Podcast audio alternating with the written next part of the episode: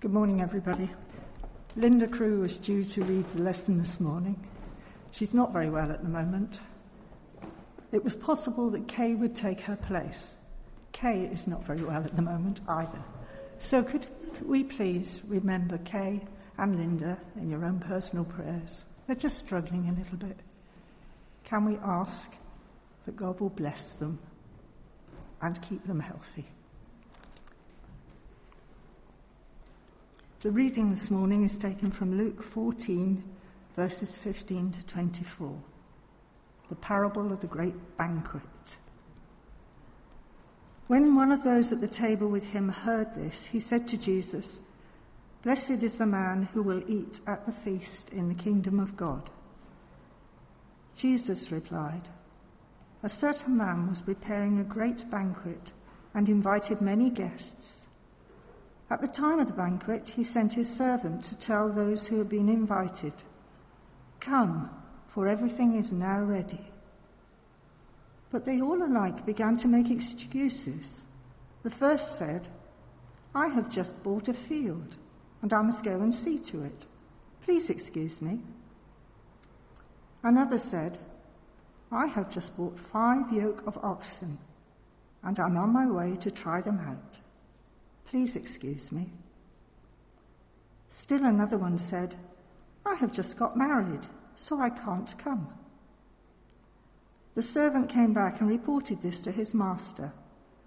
Then the owner of the house became angry and ordered his servant, Go out quickly into the streets and alleys of the town and bring in the poor, the crippled, the blame, blind, and the lame. Sir, the servant said, What you ordered has been done, but there is still room. Then the master told his servant, Go out to the roads and country lanes and make them come in, so that my house will be full. I tell you, not one of those men who were invited will get a taste of my banquet.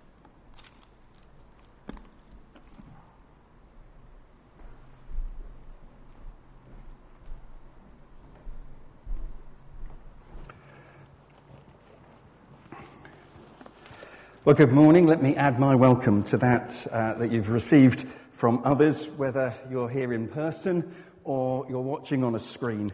It's lovely to have you join with us. In our morning sermons uh, during the, the summer period, we're exploring uh, a lot of Luke's parables, or the Jesus' parables that he records uh, in Luke's Gospel. And uh, today we come to uh, another one where we find out there's a bit of a twist in the tale. I recently had a picture framed, and I was amazed at how much the frame and the surround on the picture enhance the picture itself. And so it is with this parable. If we look at how the parable is framed, what's going on around it, actually our understanding of the parable is enhanced. So if we'd read the preceding verses, we'd have found out that Luke said that Jesus was at a Pharisee's house on the Sabbath. Now, at that point, all sorts of sirens, alarm bells, and warning signals should be going out for us because Jesus had the reputation of being unconventional at best or being a Sabbath breaker at worst. And Luke tells us Jesus saw a man that we would describe now as having serious fluid retention. And he asked, Is it right to heal on the Sabbath? Uh oh. Another warning. This time, those around him were silent. They were in a pickle. They knew that it, they would look really bad if they said Jesus shouldn't heal the man, because that's what he had been doing in the past, but they were unable to bring themselves to admit that Jesus actually was right. So Jesus healed the man and reinforced what he'd said about the Sabbath when he'd healed the woman, which we looked at last week. And then Jesus challenged people not to have an inflated opinion of themselves. He challenged them about their hospitality. Jesus was pointing out that we should bless other people for their sake rather than for what we might get out of it. And then, a guest who had an inflated view of himself decided, in my view, to show off. He says to Jesus, Blessed is the one who will eat at the feast in the kingdom of God. Uh oh, again. The fuse has been lit. Run away, hide. Jesus is about to tell him what he thinks. We're going to explore the parable that Jesus told in response to that man by asking ourselves who are we in this story? First of all, we're going to look at the self important guest. I imagine that as this guest blurts out the declaration about being blessed to be at the feast in the kingdom of God, they were actually feeling quite smug. I mean, after all, Jesus talked a lot about the kingdom of God. Surely they were on safe ground here. I think they were kind of expecting the first century equivalent of a high five, but Jesus left them hanging. The feast of the kingdom of God isn't really about heaven. It's about being honored by God. Banquets were often used as an image of being blessed by God, being close to God, being honored by God. So, for example, if you read Psalm 23, the Lord is my shepherd psalm, it ends with God preparing a banquet for David in the presence of his enemies. Now, when Jesus spoke about the kingdom of God, he was speaking about us being with God, being on God's side, being aligned with God, putting God first.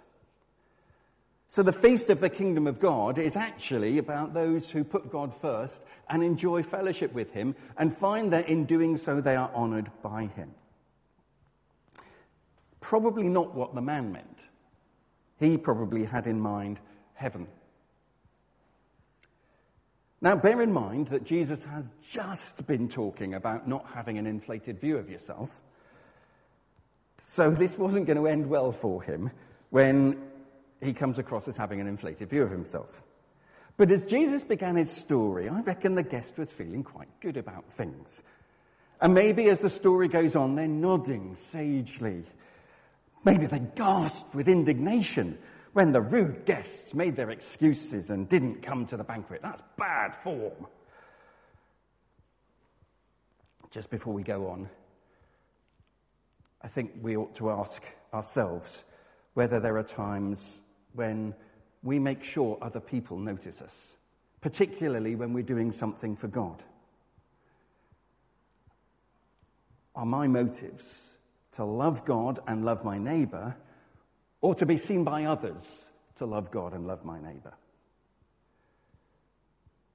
In our church, do we make sure that the right hand really does know what the left hand is doing? Let's get back to this guest for a moment. I wonder, I wonder, at what point in the parable did this guest realize that Jesus was telling the parable about them? That they were one of the rude guests in the parable who decided they weren't coming to the party after all. Maybe we're one of the invited guests. Nowadays, many of us use electronic diaries or we've got watches, and they remind us of the time when an event is coming up so that we're not late. Of course, in Jesus' time, all they had to measure time was the passage of the sun across the sky every day.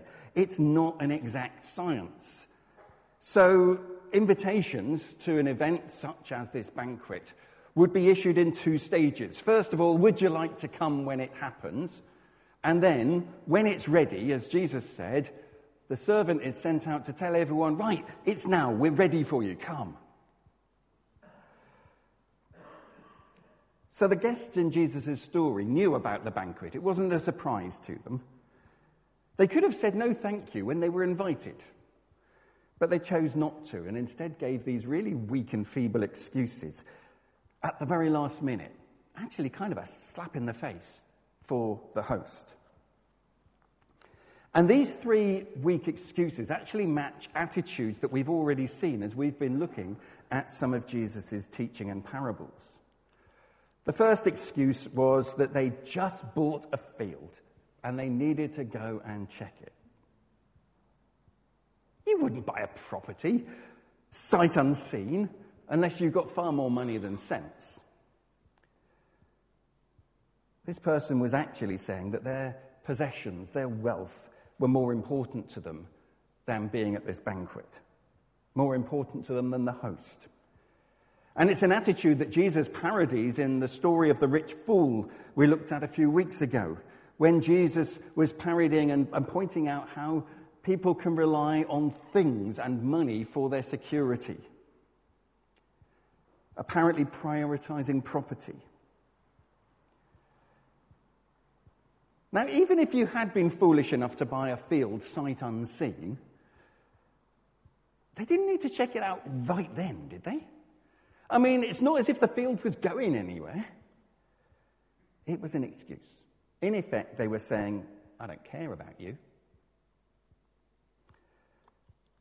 The second guest needed to go and test drive his five yoke of oxen. That's five pairs of oxen that would have been coupled together and used to plough a field. Five pairs of oxen would have been expensive, like buying a top of the range tractor.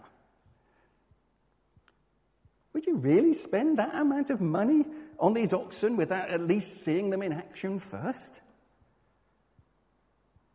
Now, those oxen would be used for helping to secure that person's livelihood, probably as a farmer.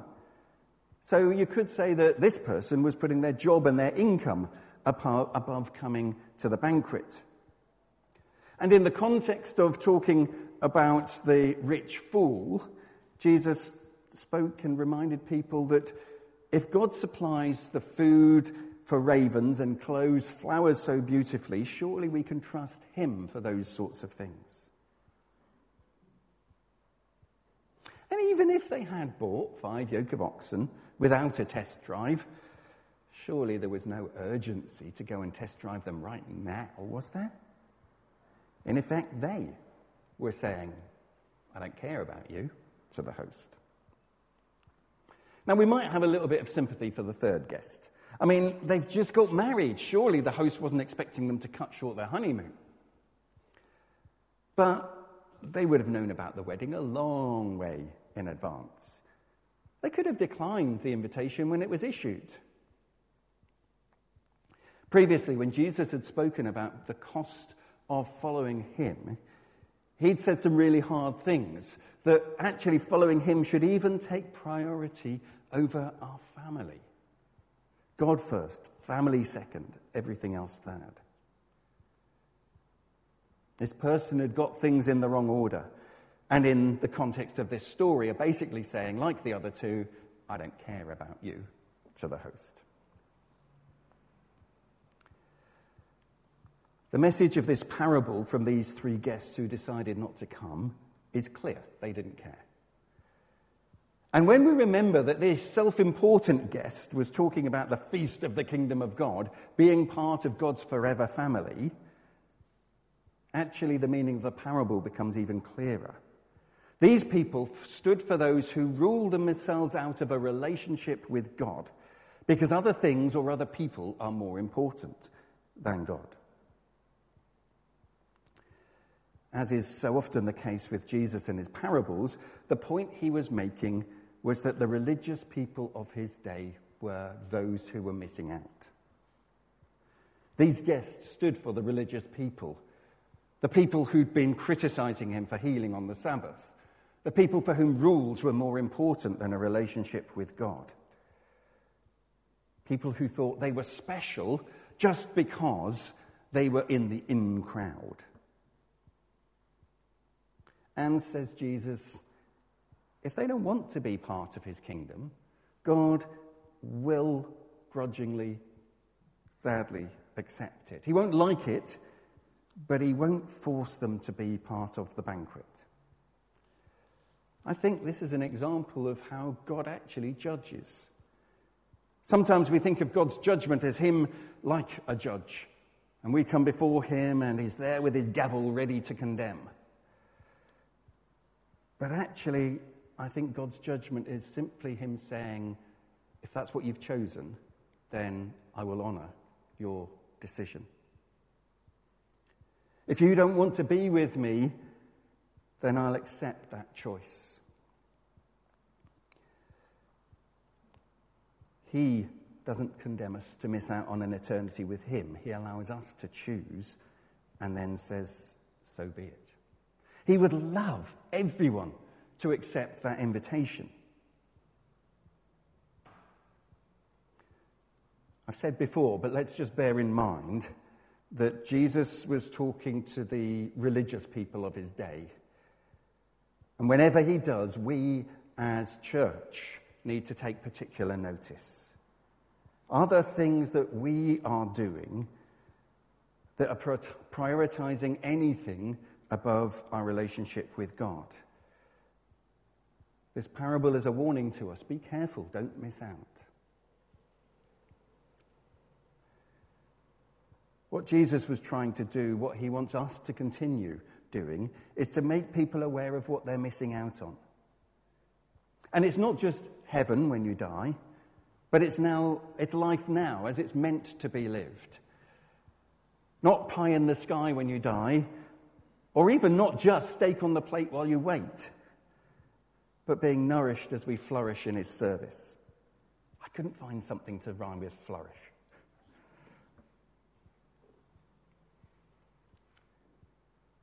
Let's look at this poor old servant. I feel really sorry for them. First of all, they have to go out and tell everyone, there's a party, please come. And then when it's ready, they have to go out again and hear all these excuses and know that the master is not going to be pleased when they come back. So then they go out and invite more people. They come back, well, there's still space. Go out again. Jesus wants us to be like that servant, inviting people to his party. And yes, there will be some who won't want to come, but there are always more for us to invite. So I think one of the things that this parable asks, makes me think about is who am I inviting? Who are we inviting to the banquet? Who are we inviting into a relationship with God? The people the servant was commissioned to go out and get were the very people that in Jesus' day were on the margins of society or beyond. The people the religious people of the day had rejected. Poverty, disability, they were believed to be signs that God had cursed you. You weren't welcome. But in Jesus' story, these are the ones who are welcomed into the party. The parable reminds me of one of the churches I used to serve in Essex. In Southend, a church was planted to reach out to students and young adults. But regardless of what they did, they just weren't reaching any students or young adults. And the leaders were really, really concerned. And one day, the minister and one of the leaders were praying in the shop that they used as the cafe for this church praying that God would bring people to them because otherwise they were going to give up. It was a cold day, it was wet. I think the, the windows were a bit misted up. And as they prayed, a homeless man knocked on the door. Can I come in and warm up? Now, he was interrupting the prayer meeting, but reluctantly they agreed and they gave him a cup of tea and after a little while he, while, he said thank you and left. And they got down to praying again that God would bring people to them. A few minutes later, he's back with his friends. And as they opened the door and made cups of tea for all of these people, the minister and the leader realized that God had answered their prayer. And the church became a church almost exclusively for the homeless and the dispossessed of Southend. Through this parable, Jesus asks us some really tough questions. To whom do we give hospitality as church and as individuals? Who's missing from church? Not just Sunday services, but from all that we do. Who is missing? Who is excluded?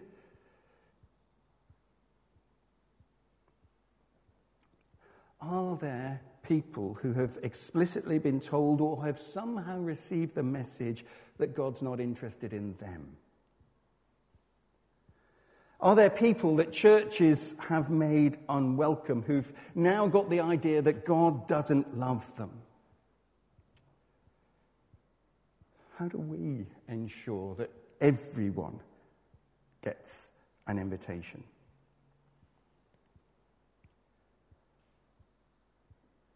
When the servant was sent back out that second time, they were given the instruction to compel people to come in. Now, it's not an instruction to drag them in kicking and screaming, but to show what you might call insistent hospitality.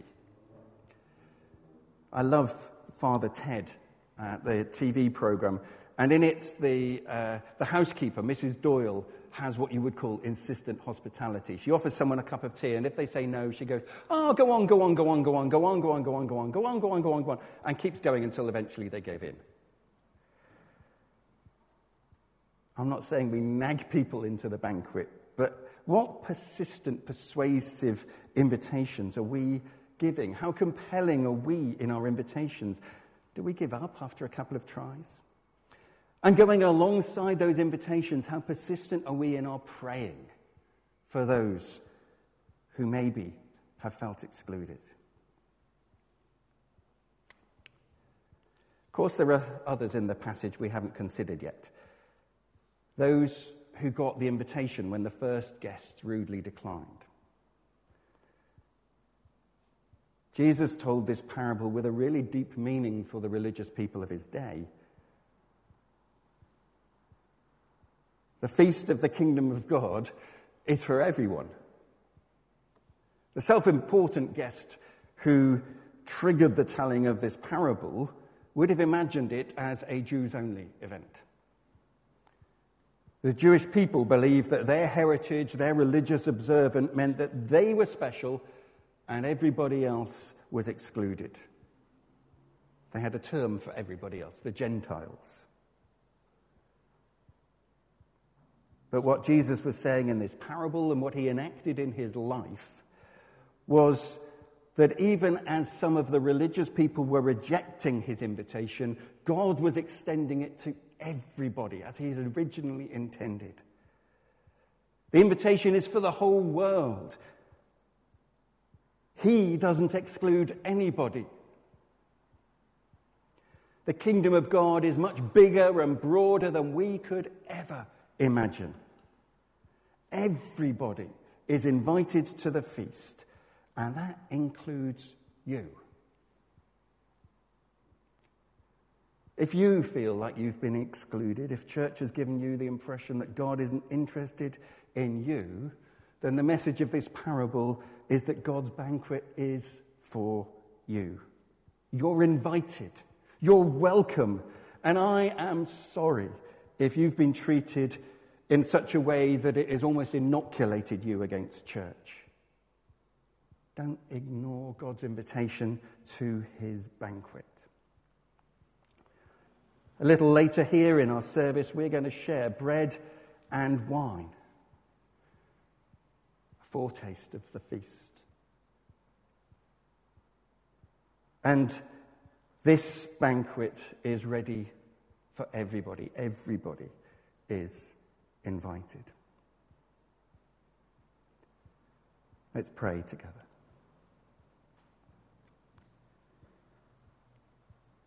Lord Jesus, when you told these parables, at one level, they're just good stories, but when we dig into them, we realize that you meant so much more.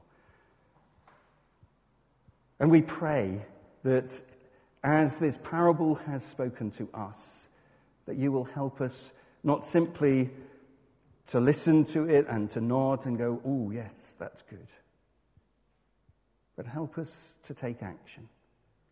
If there are people that we need to be inviting, Lord, give us opportunity, courage, and the words to say, the persistence to keep inviting, to the banquet.